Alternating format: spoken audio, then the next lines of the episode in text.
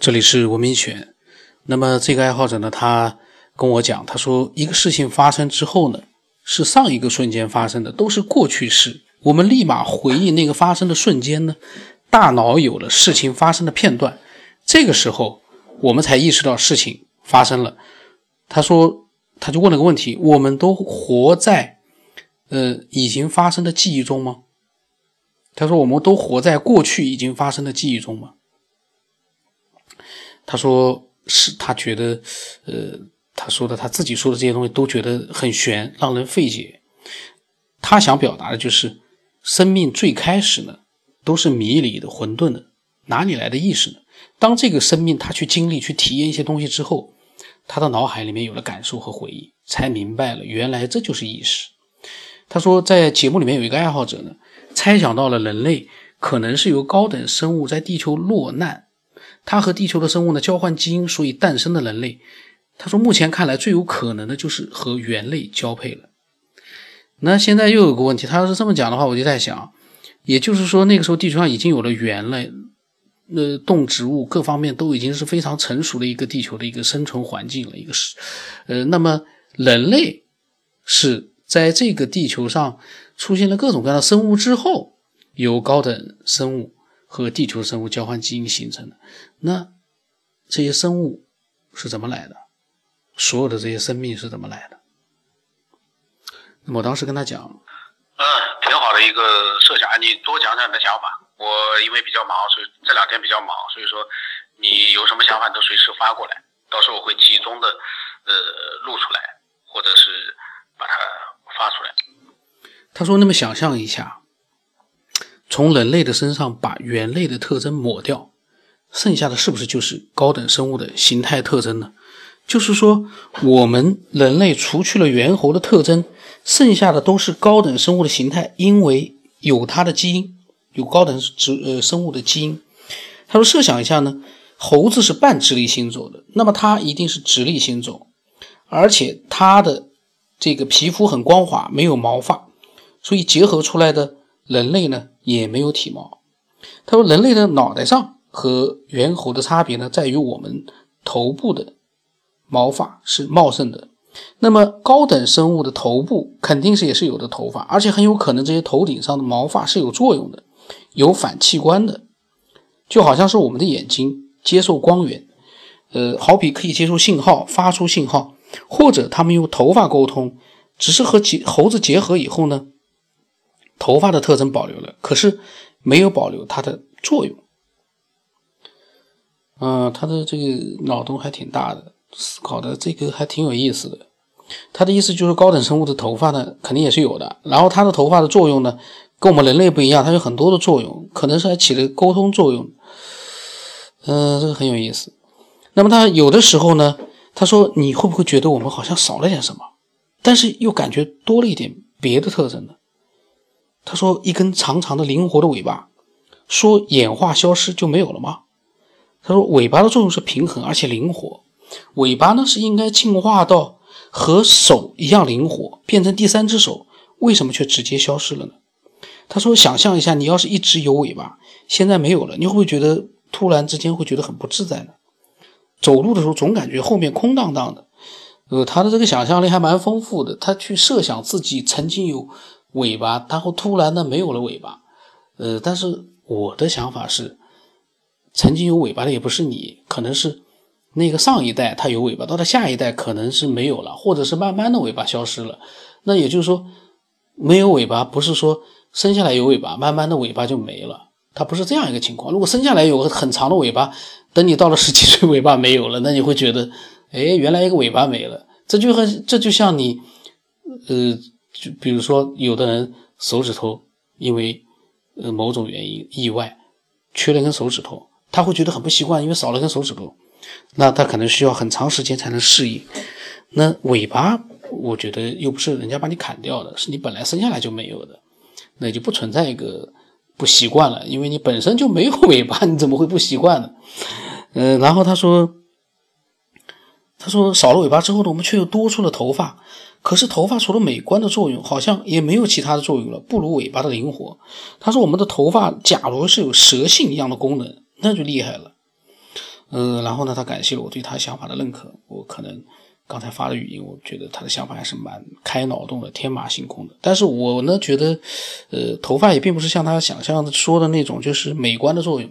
头发其实除了美观之外，这个美观是我们因为现在视觉上的习惯，我们让它变得好像很顺眼，呃，所以呢，你会觉得是只有一个美观的作用。其实头发有很多作用，但是你说它作用。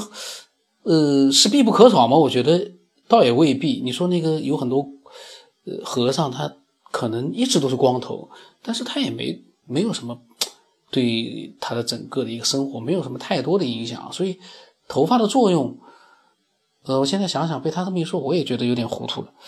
那么他当时又跟我说了，他说，呃，他说有一个，他讲了一个三年之痛，我。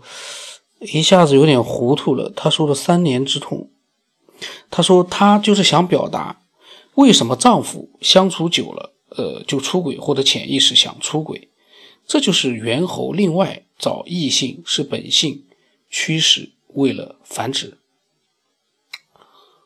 嗯，他的思维还真的是蛮跳跃的，挺好的。但是，但是确实是非常的跳跃。然后呢，这句话他讲完了之后呢，他又开始换了一个话题，就是他说呢，呃，上一次他说马航的失踪，让他联想到了百慕大死亡三角。他说那里是不是也有船只失踪呢？结果多年之后，在地球的另外相隔千万里的地方，结果出现了之后呢，船全结果所有的船员都没有变老。这个。这个呢传这个传奇故事呢，我也听听过的，很久之前就听过了，但是这哪有什么事呃事实的依据？好像没有这样的事吧？真正有这样的事情的话，那就是事实了，就不是一个传说了。我到目前为止，像这样的一个传说，似乎并没有一个确切的呃依据。我我我的概念里面好像没有，从来没有说真的是有一个船。失踪了，结果出现在了千万里之外，并且船员呢都没有变老，好像我不知道，可能是我孤陋寡闻，但是我我相信这样的事情出来之后，那不就是证实了这个空间是呃有很多这个确实是让目前的人类捉摸不透的地方吗？现在我们经常讲几维空间，几维空间，那还是我们的一个大开脑洞。真正的，你说科学家说有十一维空间，最多能探索到十一维空间，可是到目前为止，比我们现在生存的空间多一维的空间也没找到过，都存在于他们的研究之中，就是说他们的一个设想里面，好像还没有变成现实。所以，尤其是像这种，呃，船被抓到，呃，就是。出现在另外一个地方，人都是怎么样怎么样，好像都是传说，应该没有依据。这是我个人看法，可能依据我没有看到。那么，然后他讲，他说是不是就像是一个虫子在二维空间被我们人类抓了一只，他的同伴觉得他失踪了。那这个我就想讲了，二维空间的虫子是什么样子的呢？无法想象。真正二维空间，你说是一个平面，它有一个虫子是是活的。说实话，我们你我们也看不到。我们看到那个虫子二维的那个纸上面画出来的，或者是印刷出来的，那都不是有生命的虫子，那个都是我们自己创造出来的二维。所以，真正的二维动物其实我们也没有看到过。所以，有的时候我们在呃讲一件东西的时候呢，我觉得。其他的人如果说有自己的一个不认同的话，我觉得，呃，倒是蛮好的，因为对这个问题提出了另外的一个思考，可能会启发出新的一些呃想法。就像他这个二维，我在想，虫子所谓的，就算你是假设，你也是假设的，让人家觉得这是，呃，对我们目前的思维来讲，认知来讲，应该是有可能性。但是这个二维的动物。我们见到过吗？我们没见到过呀。我们现在所有看到的动物生物都是三维的，跟我们一样是三维的。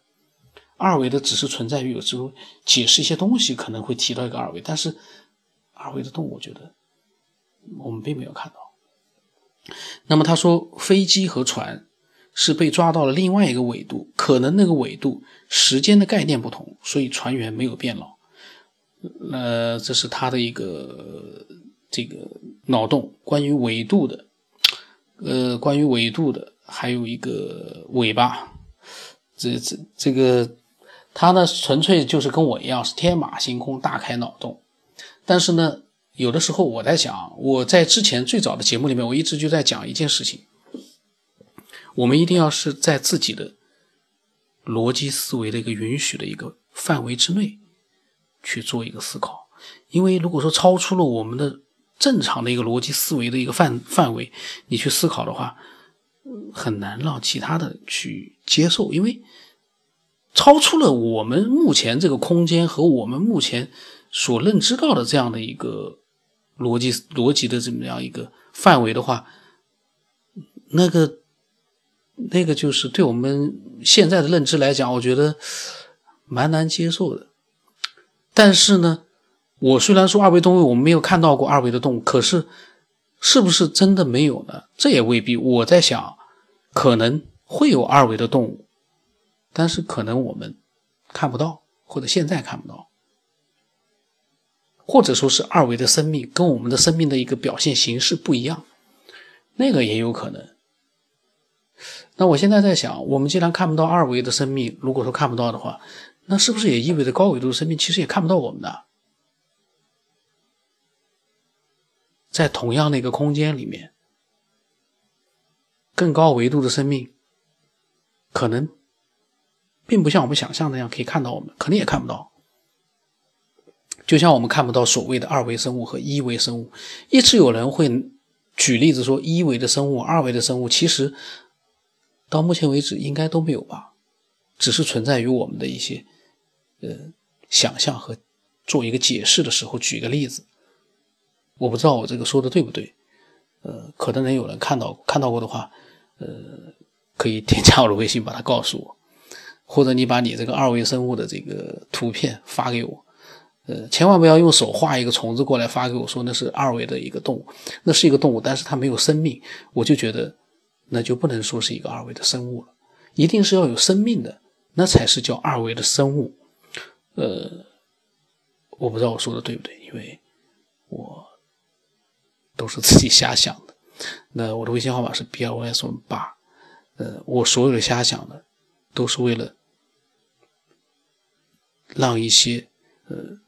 对科学了解的够多的，然后呢，又有一些，呃，能够在他懂得的科学的基础上，会天马行空的做一些思考的这样的一些人，来把他的想法告诉我，让我们更多的爱好者去了解更多的，嗯，真正的有启发的一些内容。